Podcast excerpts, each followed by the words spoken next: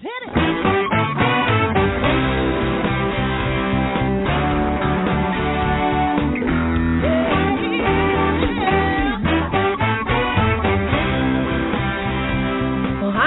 And welcome to Alzheimer's Speaks Radio. I'm your host, Lori La Bey, and I'm so excited that you're joining us today. We are going to have a fascinating conversation as usual as we learn from people all around the world at all ages and stages of life. Stay tuned as we shift our dementia care from crisis to comfort. All right, here we go. What you think about, you will bring about.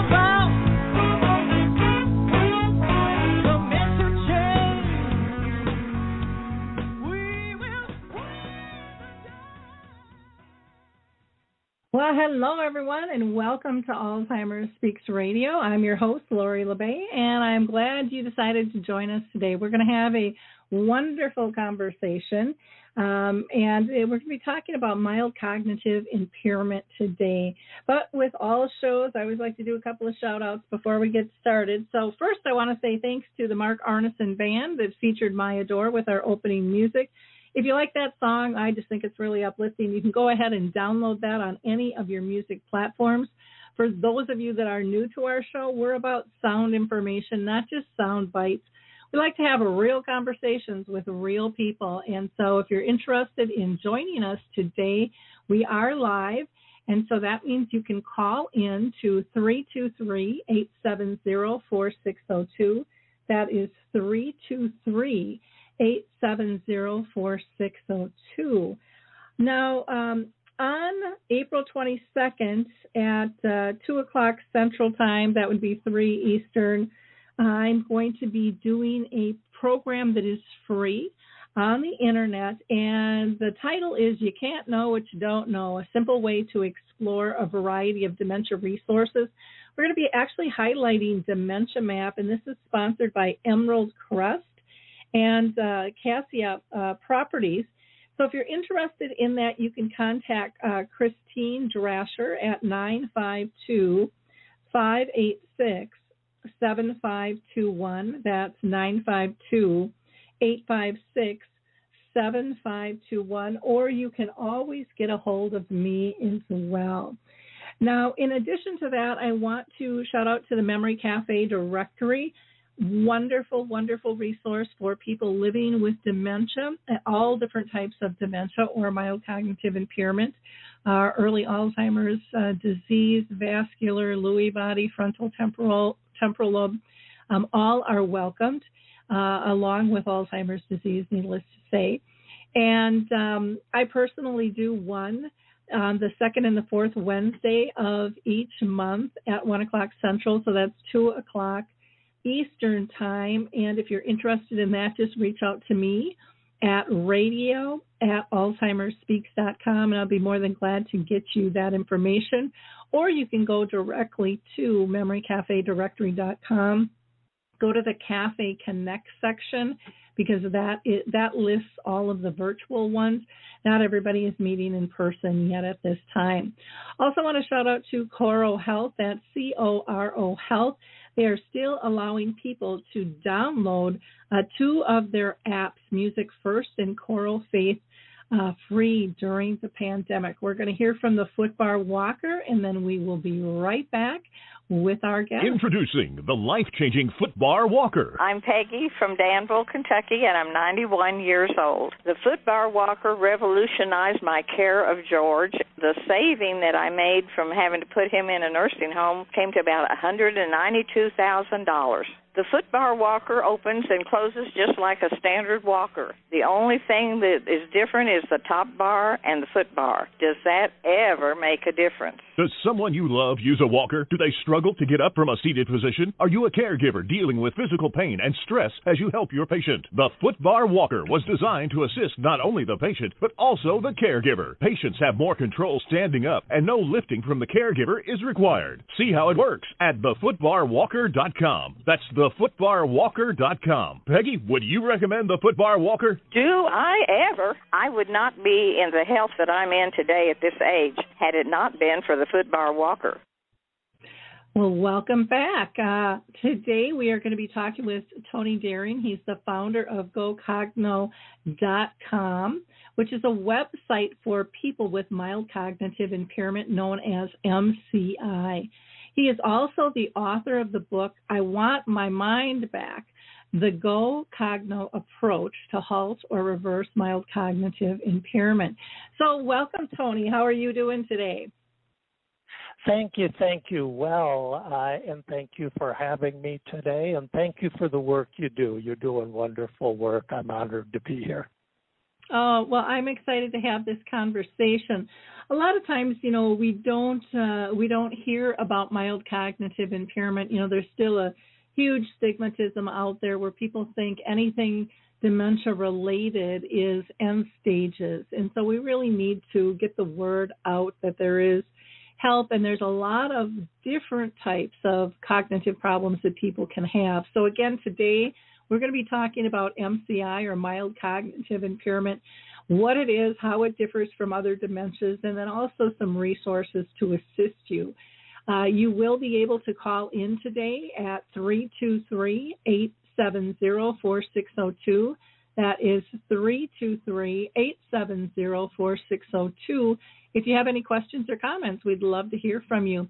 Tony, I always start out asking everyone who's on the show if they've ever been personally touched in their own family or circle of friends by, you know, M C I or any form of dementia. Uh, yes, uh, d- definitely I have, and that really is the driver of everything I do, which is in honor of my mother, uh, who was a remarkable woman. She raised nine children.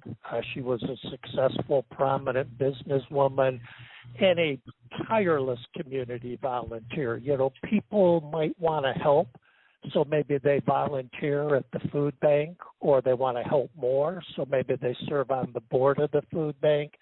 In my community where I grew up, my mother founded the food bank.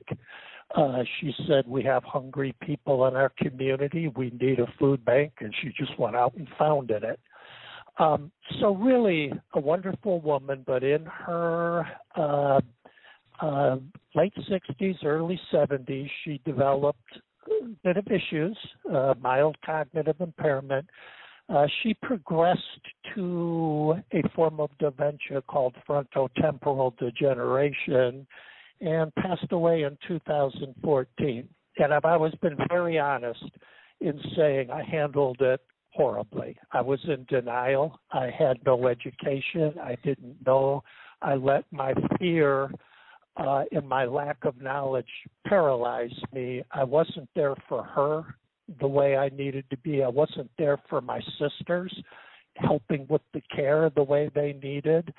Uh, and uh, after we lost her for about six months every day, I just beat myself up mercilessly for feeling I had failed her.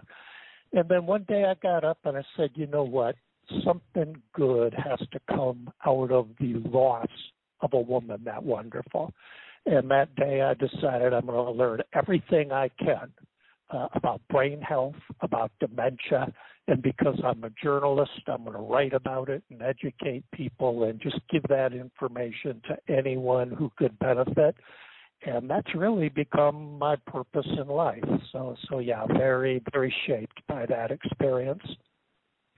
And that is very common for advocates uh, to be personally touched. That's my story as well with my mom, who had dementia for thirty years, never um, projected myself in this space at all. And then uh, like you, I was like, gosh, I don't want I don't want other families going through what I went through. If I can make the world a little teeny bit better, um, I'm going to do that. And so um, thank you for, you know, making that commitment, um, realizing what a difficult journey this is, um, being honest with yourself that, hey, you probably could have handled things better. Um, and no matter how good we do it, we could always handle things better. um, but but realizing that the lack of education and conversation is, is one of the biggest downfalls within the disease itself. And, you know, even from the doctors to the families, uh, to the researchers, everything that was out there, for a long time was, was extremely negative and not empowering, and it was set up for end of life. I know it sure was, you know, for my family's journey, and I was glad that we didn't follow that path um, all the way with it. Though we did hide it from a lot of people, which, you know, today is, is you know, people are finding that's not a good thing because we can't fix what we don't know um, and what we don't establish.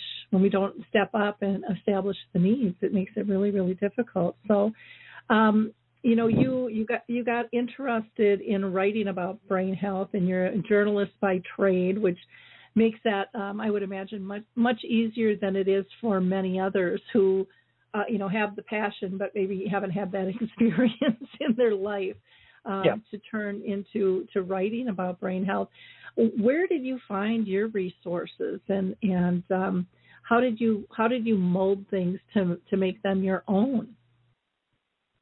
Yeah, well, I was I was very fortunate. You have to figure out maybe what your assets are, or how you can have the most impact.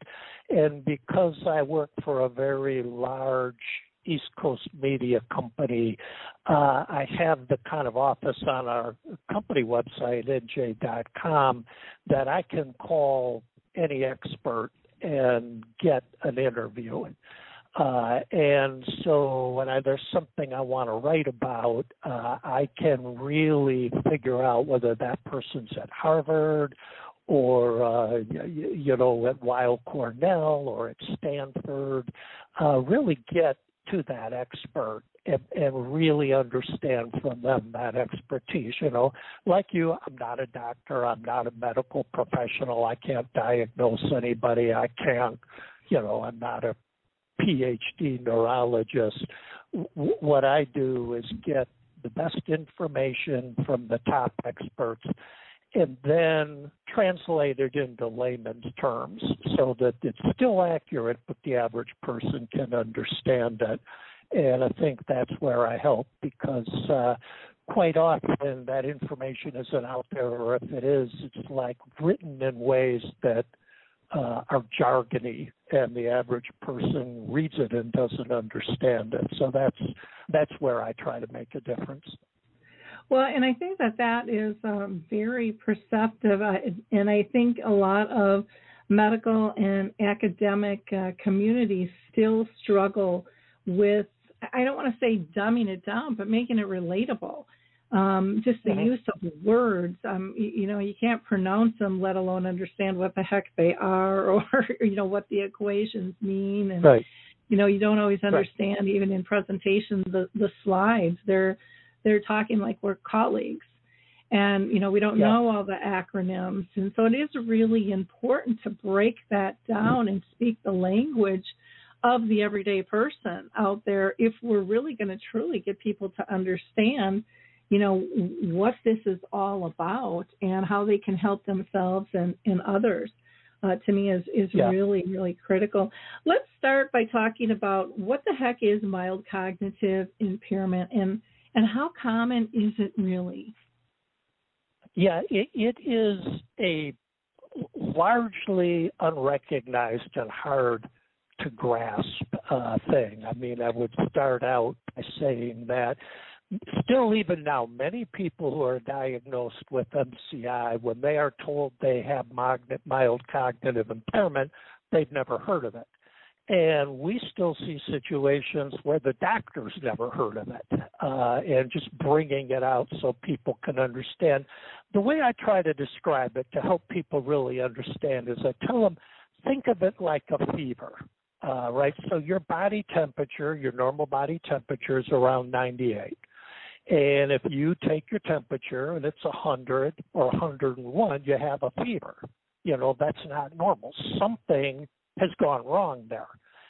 And mild cognitive impairment is that way. It's a measure of your memory or other thinking skills where you're tested and properly evaluated, and it's you, your your memory has slipped, your mind has fallen, and it's not in the normal range. So that's mild cognitive impairment. The thing that it's helpful for people to understand is, you, you know, like fever, fever is not a disease. It's just an indicator, right? You, you know, what the doctor and you need to do is figure out, why do you have a fever? What's causing your fever? How do we treat it?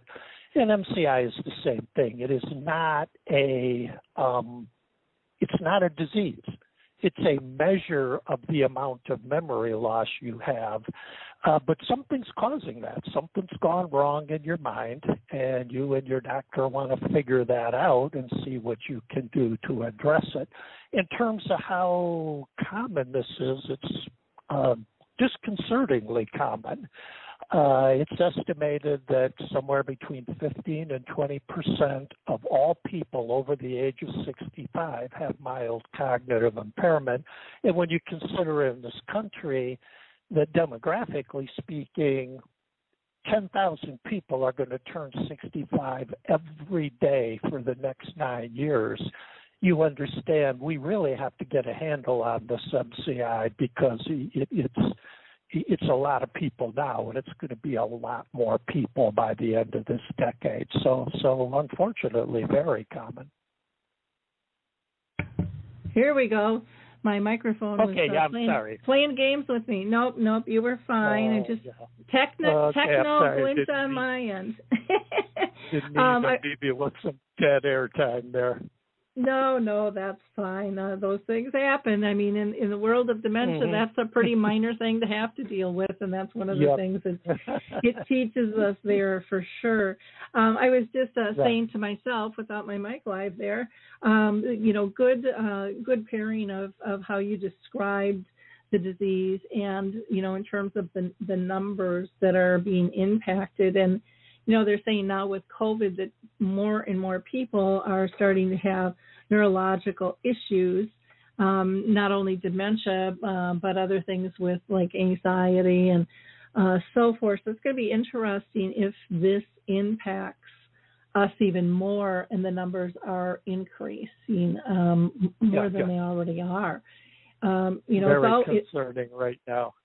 Yeah, and it's also changing the face. Mild cognitive impairment has really changed the face of who can struggle with symptoms of, of cognition loss, uh, which I think is really important and and also highlights what people are still able to do.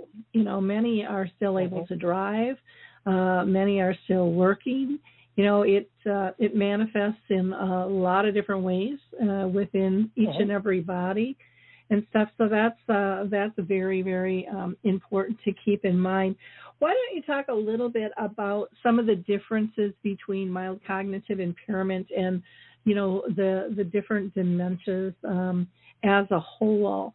Because uh, I, I think that's uh, another thing that people need to be able to kind of separate out and look a little bit differently at. Yeah, yeah, certainly where we are right now. When many, many people, when they hear the words, the doctor uses the words mild cognitive impairment, what they hear is Alzheimer's. They think they've just been told they have Alzheimer's. Um, and for a long time, that was the misperception. Uh, M C I was generally described as either a precursor uh, to Alzheimer's or referred to as incipient dementia, with the idea being that if you've got M C I, you're going to progress to Alzheimer's. It's just a question of how soon.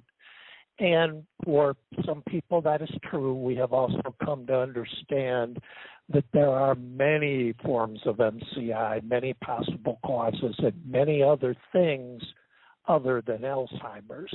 Uh, so, uh, you know, vitamin deficiency, anxiety, stress, uh, depression, a thyroid condition, a bad reaction to medication, a sleep disorder, many things uh, it could be. And we don't want people to jump to the conclusion immediately Uh, that it uh, is Alzheimer's, although someone with M C I has a higher risk of his Alzheimer's. One thing it's helpful for people to know, if they can get their doctor to talk to them about this, is there's basically two kinds of M C I. There's what's called amnestic M C I, and amnestic, you know, amnesia, memory, if your primary cognitive problem is memory. That's called amnestic M C I. And those are the people who are at the greatest risk of progressing to Alzheimer's. There's also non-amnestic uh, M C I, uh, which means your memory is okay. It, it's something else, some other cognitive function, you know, language, vocabulary, uh, executive function, speed of processing, you know, these these other things. But but even though it may be an underlying dementia, it may not. Uh, one of the things I try to help people understand is uh, the approach is very common. Um, you know, the first thing is the importance of changes in health habits. You know, people have heard that: exercise, nutrition, sleep, stress management, blood pressure. Um, you know, whether a person has M C I or Alzheimer's or an L C I that is or is not due to Alzheimer's. You know, those are things you can really put your effort into. Uh, and then, you know, beyond that, developing coping skills, memory of compensation techniques. And what we're really starting to understand, and people like you are doing a tremendous job of spreading the message, it is still possible to live well with this condition. And we want people to think that way and understand that possibility. That's true with M C I. It's true with dementia. This idea you can still live well. I totally agree. And that's, that's been a huge, huge shift to get people to understand um, how important it is to value all of life and and really look at what is still available to us, and, you know, how do we adjust to life? That's what we've done all of our life, but we, we put it in a okay. different perspective when there's a medical diagnosis, and we tend to look at the losses. And one of the things that I think has been um, very interesting to hear from people diagnosed with M C I is uh, some of the gifts that they have found wrapped in the disease. Um, things like um, being forced to slow down and uh-huh. really appreciating a lot of the good, simple things that were overlooked prior to. And and I think that that is, um, uh, that is extremely, uh, you know, powerful as well. Um, you know, learning to communicate differently than what we used to, instead of just relying on words all the time. And and so forth. So I think uh, I think those are, are very um, very good differentiators that you that you talked about. What have you heard? Because uh, I've heard this a ton, where people are diagnosed, let's say, with Alzheimer's disease, and then all of a sudden there's a change, and they're like, nope, you have you have mild cognitive impairment. What have you heard from people with dementia and or their families about a change in diagnosis that Um, almost r- refers that their symptoms are less than what they once were? Yeah, I mean, I can certainly tell you, as someone who comes in contact with thousands of people with M C I, that it is very common for me to deal with people who it wasn't that they had M C I and progressed to dementia. It was they were initially diagnosed with dementia, and when they weren't getting worse, or when, you know, further testing brought more information, they were, you know, downgraded to M C I. That's the, that's the much more common thing. And obviously that's encouraging, because at the M C I stage, there's still, we have come to understand in the last two or three years, pretty good potential to slow it down, uh, even halt it. Uh, at that stage, and just stay there. You, you know, I have a, I'm in a private Facebook group um, with people with M C I, and I, I think you'll share that information later. But but one of the founders, a woman named Cheryl, her original diagnosis was Alzheimer's, and um, you know, she had Alzheimer's in her family, and and uh, but. Uh, she got a second opinion, and it was M C I, and that was fourteen years ago.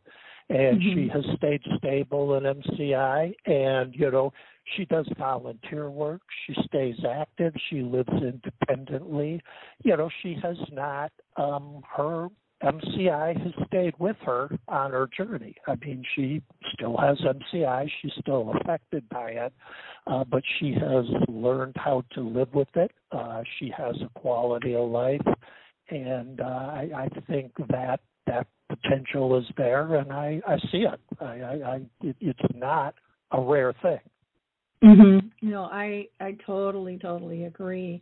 And, uh, you know, what what I would hear from people who were diagnosed with Alzheimer's or Lewy body or whatever, um, and then they were told, no, they've got M C I, they would get quite angry because they were like, they were perceiving that others saw them as having uh, less symptoms.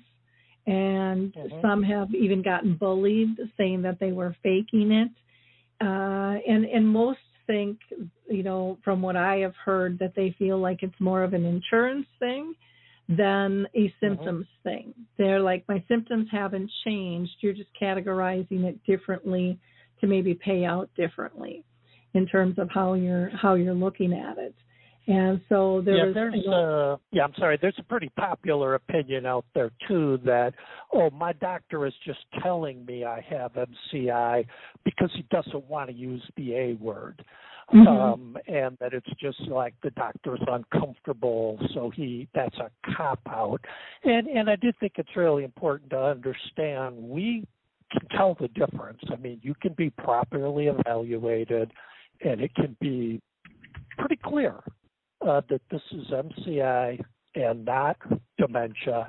And if it's M C I, you've got a real chance uh, to go after it aggressively at that stage, make some changes in your life, focus on these factors for you that are affecting your cognition and, and get a better outcome. And I would worry less about, oh, my, you know, my doctor's pulling the wool over my eyes.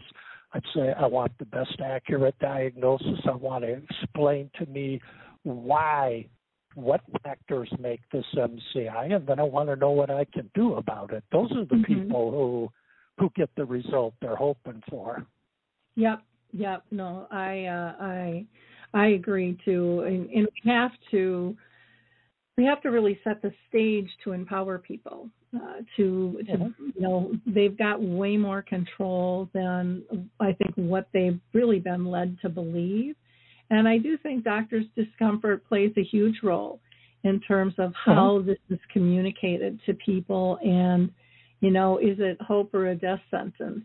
Um, and, and I think that, to me, that's something that we drastically need to change, too, in terms of the messaging. But that not only takes educating doctors on this, but giving them the time to have the conversations with their patients right. or building a team that is able to do that as well. And I think that's kind of a missing link in um, in many of the scenarios out there. And I, I know a lot of clinics are getting better at that. They're, they really seem to be um, pulling together kind of like they have for breast cancer. I mean, breast uh-huh. cancer is an experience now. I mean, it's a it's a full holistic experience in terms of how you are uh-huh. treated, how you are diagnosed, the words used, uh, the support, um, uh, and and I think there are some teams out there that are seeing, hey, we really need to do this in this area um, of dementia as well, from M C I to to any of the others, because we're really doing a disjustice to people by not serving them well and not having positive speak um, or not uh, not giving them resources that they deserve uh-huh. uh, to be able to tap uh-huh. into. And uh, it, oh, go ahead. No, no, no, I'm with you.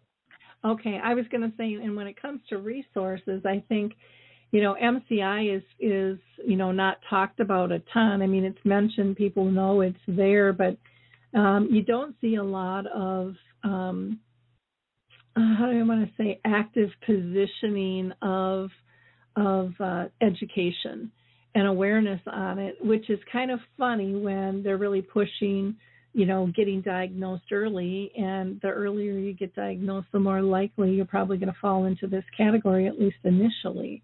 is my thought. What are, what are yeah. your thoughts on that?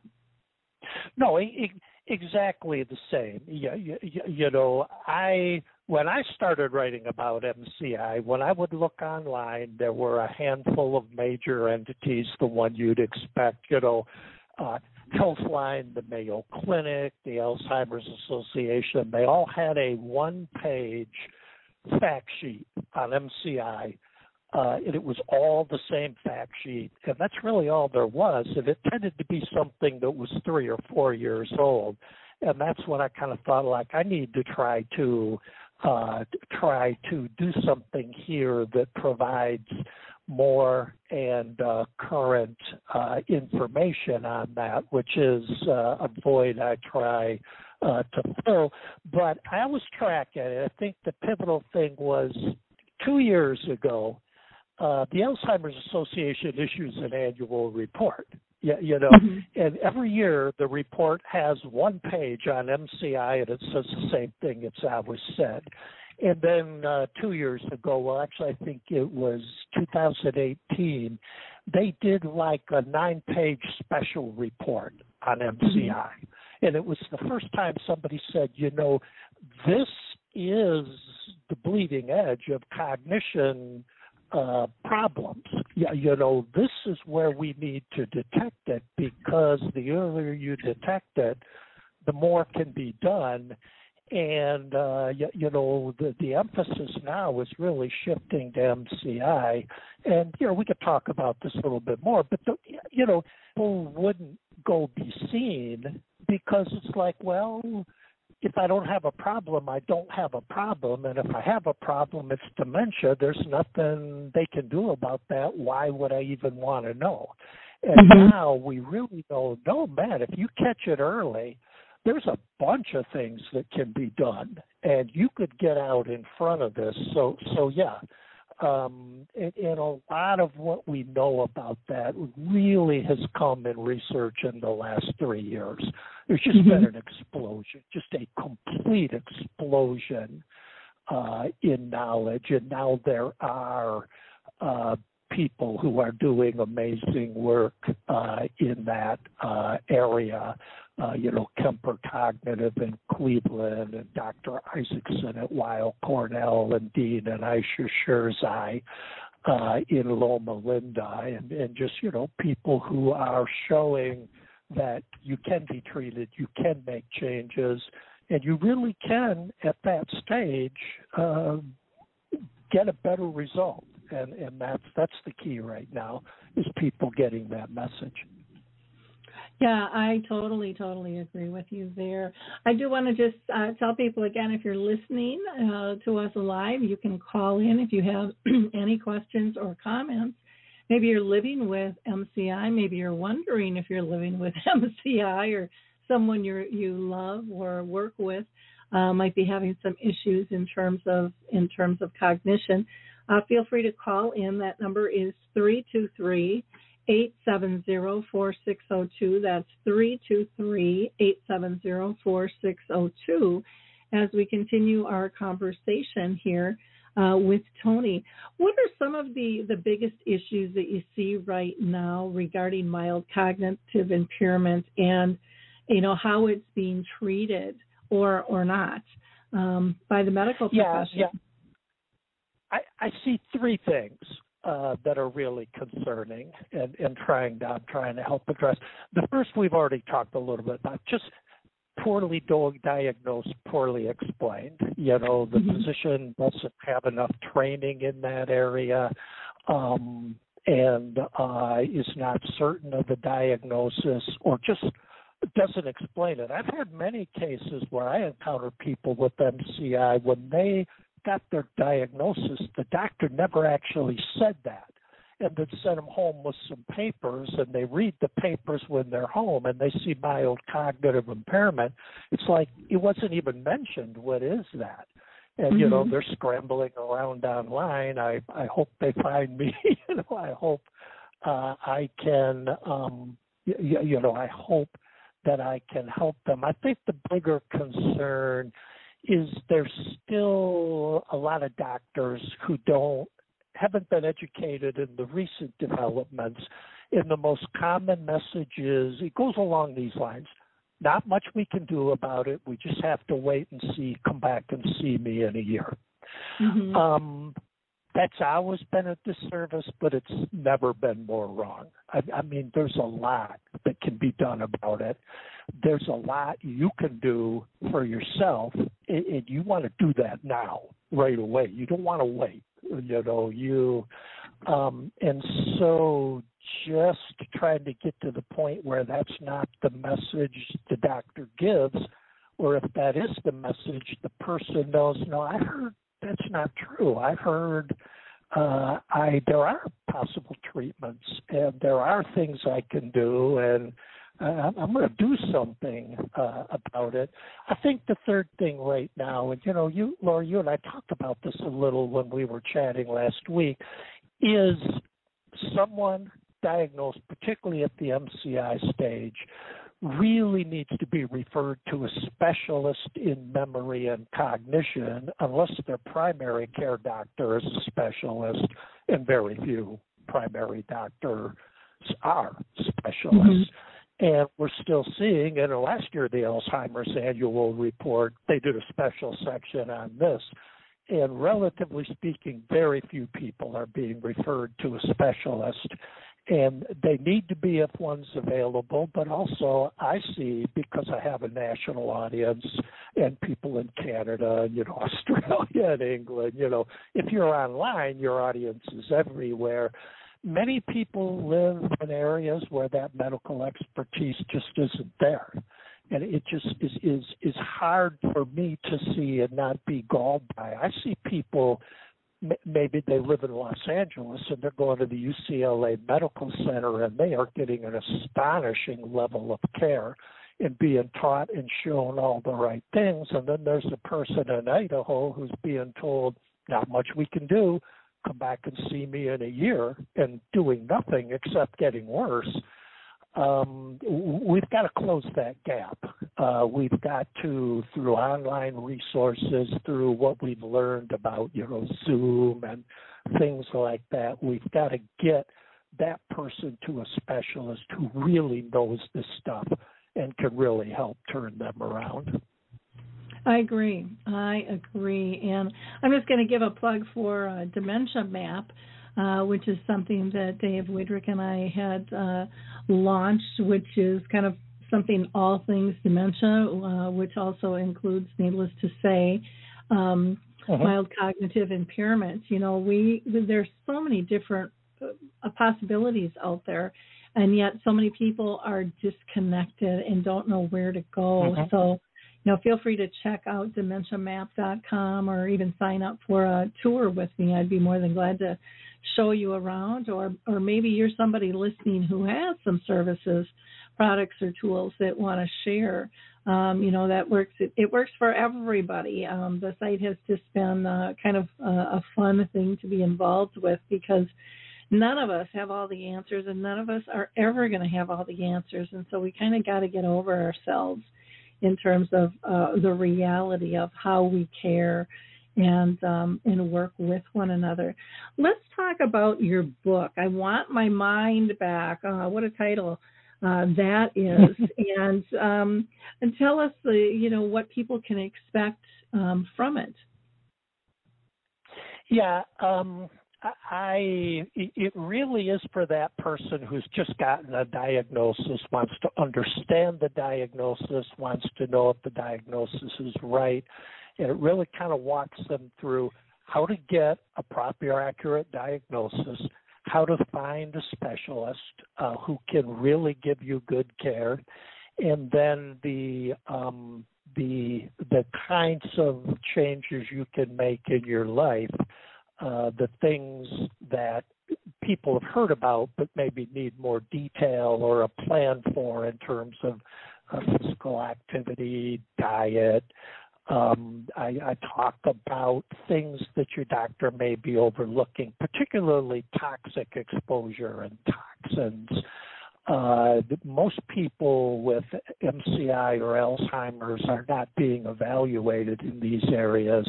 And if you don't have a problem, then you need to focus on something else. But if you have a problem with that, if you've been, you've got a sensitivity to household mold, if you've been, uh, you, you know, exposed to mercury, you know, the, you're told eat seafood, eat seafood, and then so you start eating a bunch of tuna, and nobody's telling you that tuna is at risk for mercury. And if you get mercury in your system, it's stored in your brain and it affects cognition. So how to recognize certain things and rule them out.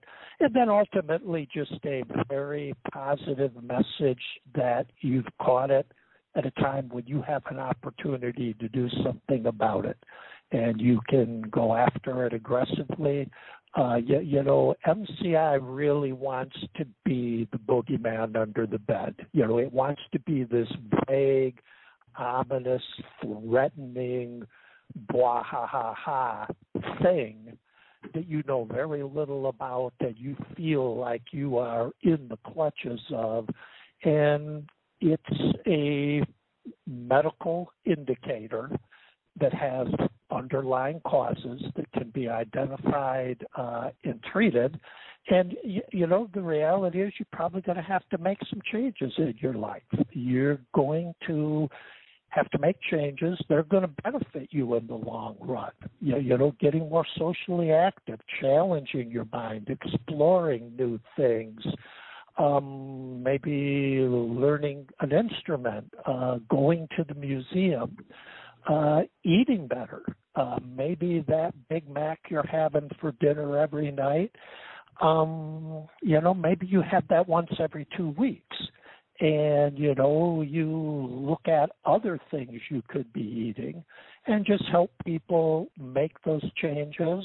And the people who really, even people who do have a diagnosis of Alzheimer's uh, can do better. And that's mm-hmm. what the book is about. And then it sends people on to some other uh, more detailed books, you know, Doctor Bredesen's book, uh, The End of Alzheimer's, Sherzai's book, The Alzheimer's Solution. And for people specifically uh, with M C I, there's a wonderful book written by the people at Baycrest in Toronto who've run a pioneering program on M C I for twenty years. Called Living with M C I. And I feel like if you start with my book, go to those, you are going to understand what you're facing and uh, be armed with what you need to know to, to take action. Mm-hmm. Well, and I, you know, you, you named off so many different things. The one that has been uh, dealing now uh, with, with this for um, twenty years, that's, uh, I'm, that's a shock to me. In terms of, of knowing that, um, that's very, very powerful to know. And so thank you for, for sharing that with us. Um, you know, because so many people haven't talked about this stuff for so long.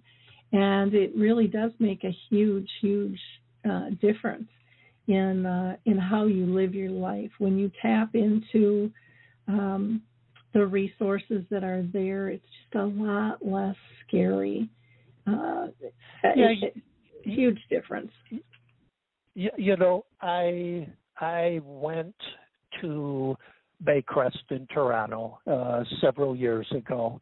I met the people who wrote the book. Uh, went, you know, sat in on their program, talked to people they're serving, and there was one gentleman in particular who had uh, been trying to get into the program for a while. He finally got in, and, and he said to me, he said, I had no hope. Now I mm-hmm. have hope and a path.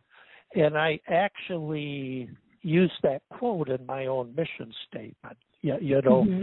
that's what this is about. I mean, people get that diagnosis and they feel hopeless. They feel traumatized. Um, and uh, if they can become educated, they can be given hope and a path. And if you have that path, I mean, that's why, um, you, know, you know, that GoCogno approach, it's a, it's a pathway. And uh, all I'm trying to do is put people on that path, as this gentleman found that he was on a path and now he could move forward. Mm-hmm. Yeah, uh, and it's it's so much nicer when you don't feel alone, when you know that someone's been down that path prior and has ideas. And I think it also allows people to be more creative in their own life and maybe try different things, going, hey, that's how all of this has started, was someone was willing to try something different. And, and I mean, what a huge, uh, huge impact that has, that creativity and that ability to be persistent and risk the chance of failure um, to improve yep. things. People with M C I are stunningly resourceful and stunningly mm-hmm. insightful. You know, they lose confidence in their thinking skills because, you know, you get in a situation, you can't remember a word, you're embarrassed, the other person embarrassed, and it makes you feel, and I hate this word, but I even hear people with M C I use it, makes you feel stupid, you, you mm-hmm. know, and people with M C I are not stupid. They they come up with ideas and suggestions and things uh, that I marvel at. You, you know, one thing, and, and you know, your audience maybe, which is more uh, in the Alzheimer's focus, um, but people with M C I, people with um, Alzheimer's, one issue is balance, and, and you know mm-hmm. that. You know, you know, I mean, falling is a much more common thing, and there's a lot of reasons for that. And I wrote about it once, and I heard from this this this uh, gentleman um, who contacted me, and I am doing a video with him. It was a lot of fun because he found he got a trampoline, an outdoor trampoline, and he goes out and he jumps up and down on his trampoline uh, for ten, fifteen minutes every day. And it strengthens its core, uh, his balance, um, and he found that he's having much less uh, balance problems, you know. Is that solution for everybody? Am I recommending that every one of your, lead, leader, your listeners go get the trampoline? You know, I'm not, you know, and the science isn't there. But the thing is, he's resourceful. He tried something. It worked for him. And, you know, mm-hmm. that is something people with M C I do. I see them all the time. They try something, uh, and uh, it works for them. And, uh, you know, there's no substitute for getting a result. Mm-hmm. No, very, very true. Very, very true. I want to ask you um, also, you know, we talked about your book, and, and people can get that on Amazon.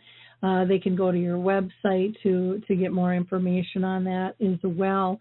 Yep. Um, but I want to talk about your Facebook group as well, Tony, because I think that social connection, um, even though a lot of people out there still poo-poo that um, communicating through Facebook isn't real, um, uh-huh. I, I think yeah. it has just a massive impact on people.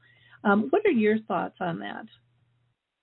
Yeah, I think it's really important. Yeah, yeah, yeah, yeah, you know, w- w- what I have seen just in the United States, there are probably seven, eight, nine million people with M C I, and every one of them thinks they're the only one who has it.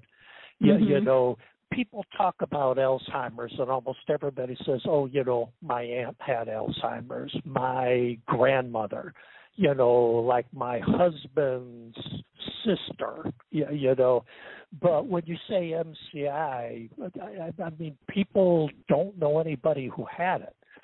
Mm-hmm. Um, and yet uh, millions of people have it. And uh, mm-hmm. this Facebook group, we have about thirteen hundred members right now. When, when I joined it, we had seventy-seven.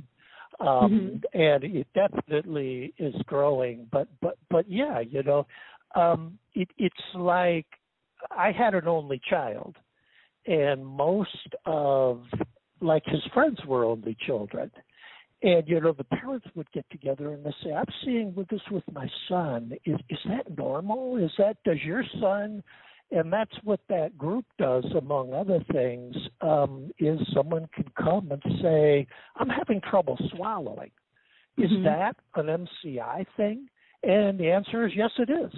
Um, and just to be told that, you know, to to know that uh, is helpful. And then the support and the insight, you, you know, um, if someone's having a bad day, they can... You show up and say, I'm having a bad day, and just get virtual hugs and encouragement. And, you know, people in the group love to post the inspirational placards, you know, mm-hmm. and, you know, they lift each other's spirits. They ask each, they answer each other's questions. And, yeah, I, I think that's essential. You, you know, people with M C I, and you touched on the struggle with this, like, I don't want anyone to know. Um, mm-hmm. I don't want, um, this is someplace it's completely private. You, you know, it's just only in the group. No one else can see it. Um, you know, it's some place where they feel like it's okay for this person to know because they have it too, and they know what I'm dealing with. Uh, and I think it's very important. You know, I know you're a member of our group. We really appreciate that. That's how I got to, uh, to get to know you, and the resources you provide um, uh, are, are, are tremendous. But, yeah, that uh, that group, you know, someone can come and just ask to join. You answer a few questions, and we welcome you in with open arms and Uh, give you resources and support and, and encouragement. And I think people really need that. Mm-hmm. Oh, I, I definitely agree.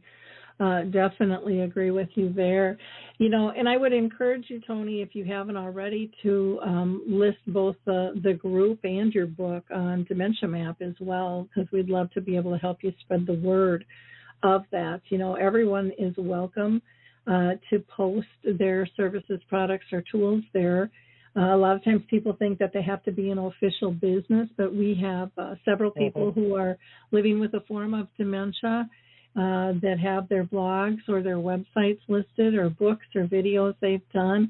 Uh, we want everyone's voice there because uh, we can't make sustainable change unless we work together. And I think that that's just such a critical piece. Plus, everybody, everybody learns differently and listens differently. Um, you know, in terms of how they process things, if they've got cognitive impairments or not. I mean, that's just how we're all built. Mm-hmm. We're all we're all built different, and we want to be able to to accommodate that as, as much as we can.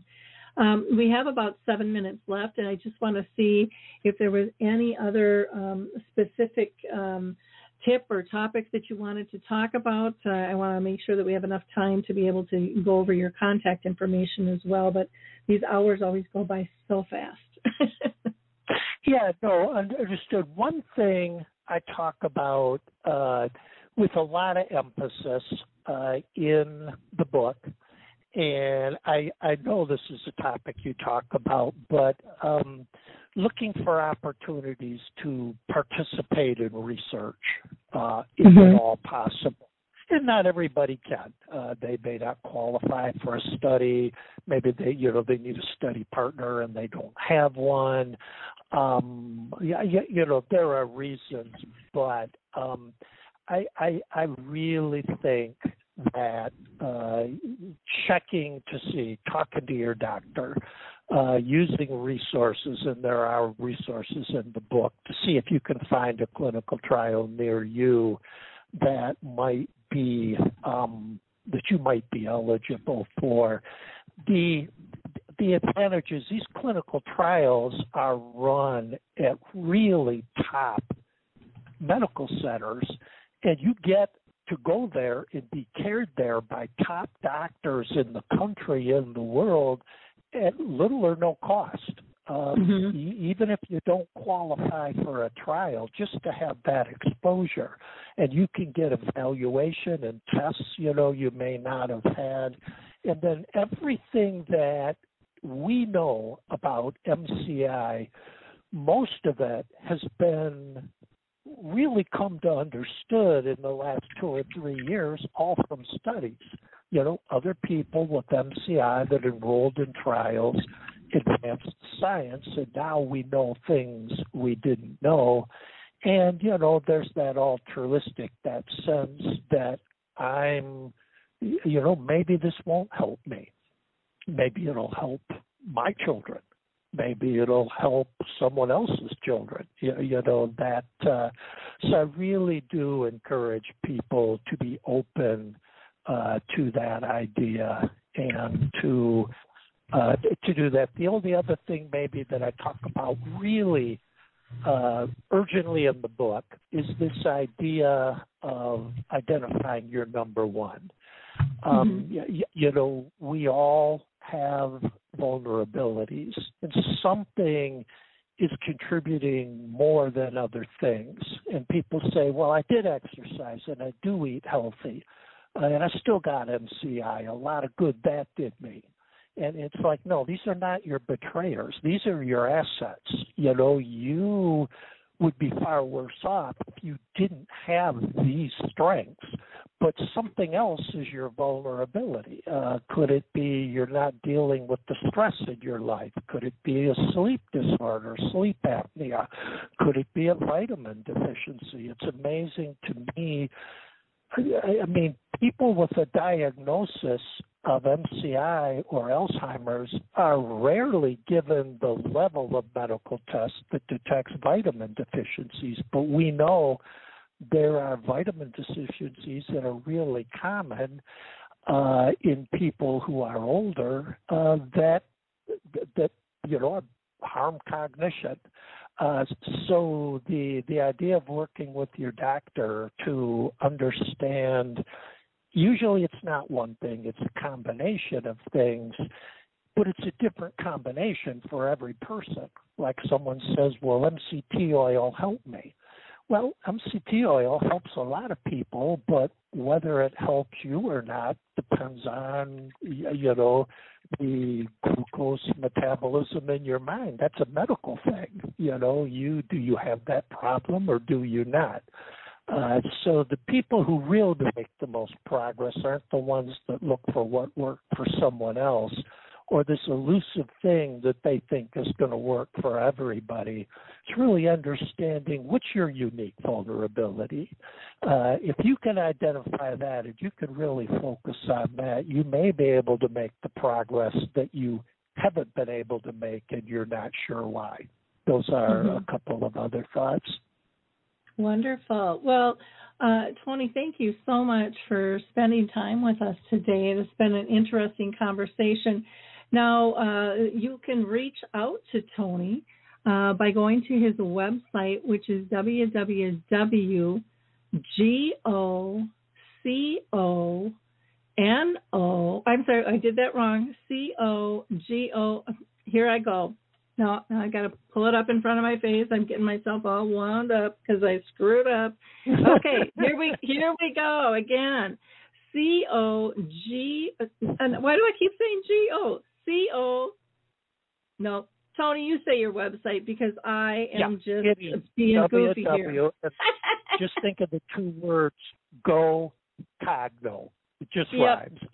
w w w dot g o c o g N O go Thank Cogno, you. All one word dot com. That's it.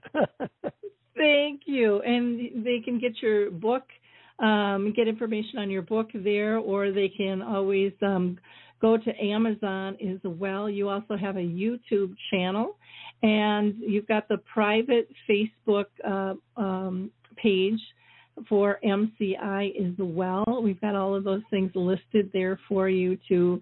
to be able to check out, as well as email. Just go to the uh, the home page here in the description. You can click on any of those. And again, the website is www. I'm going to try it one more time. G O C O G N O dot com. And again, Tony, thank you, you nailed it. So much. Only took me twelve times, you know. Oh, my goodness. Oh, you got to go with the flow. You got to go with the flow. Yep. Um, but thank you so much to our to our listeners. I want to say thank you very much for listening. I hope you like, click, and share this. And please go and check out uh, Tony's website and his book. And don't forget about that Facebook page. I think that's so important to get socially connected to others that are in the same space as you. Um, they have the same struggles and the same joys. And sometimes we just need people to point out that there can still be joy because we've been sold a bill of goods that there can't be. And there definitely, you know, you can still live well with uh, M C I and other forms of dementia. So um, thank you again, everyone. We will talk to you next week. Bye now.